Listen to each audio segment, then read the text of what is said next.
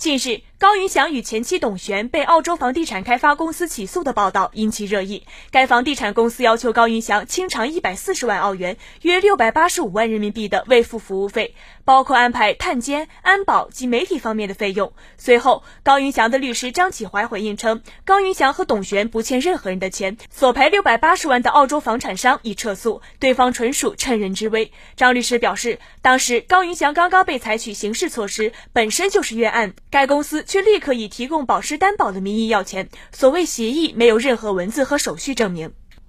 七月二十号，新南威尔士州法院再次更新了一条关于高云翔的开庭动态，开庭日期为八月十号上午九点。另外一方仍为 SRSA 公司，地点是悉尼最高法院，开庭类型为民事，与高云翔方面所说的撤诉情况存在矛盾。同时，SRSA 的地产公司还被另外一家贷款公司因拖欠债务起诉。有信息显示，SRSA 只有一名股东和一名董事，也并没有相应不动产。据外媒报道，法官还给奥迪 f 菲尔斯设置了一个比较高的门槛，一个月内为高达二十四万澳元的诉讼费支付保证金，否则将驳回整个案件。而且还认为他的诉状缺乏细节，信息不够详细。